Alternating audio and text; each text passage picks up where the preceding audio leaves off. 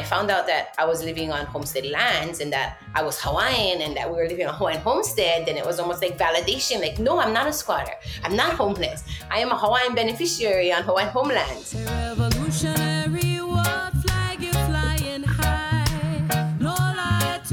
The search for your language is a search for self.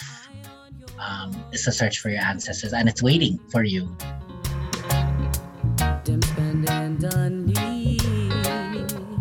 These are steps towards restoring sovereignty um, in many forms and in many ways all over our Pai'aina. And this is part of that work is uh, restoring lands.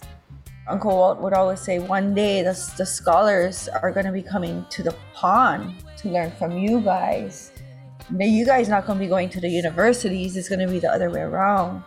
We're just trying to secure the last of paradise at the last possible chances we've got of doing that.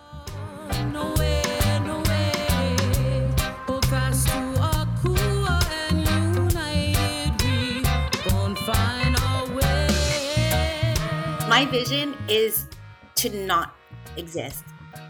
Because if my movement does not exist, then we have achieved menstrual equity. Establishing a healer in every home, right? That's the next level.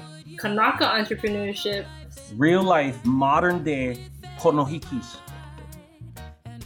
For real kind. Hawaii Rising, a new podcast from the Hawaii People's Fund. Coming soon to Apple Podcasts, Spotify, or wherever you listen to podcasts.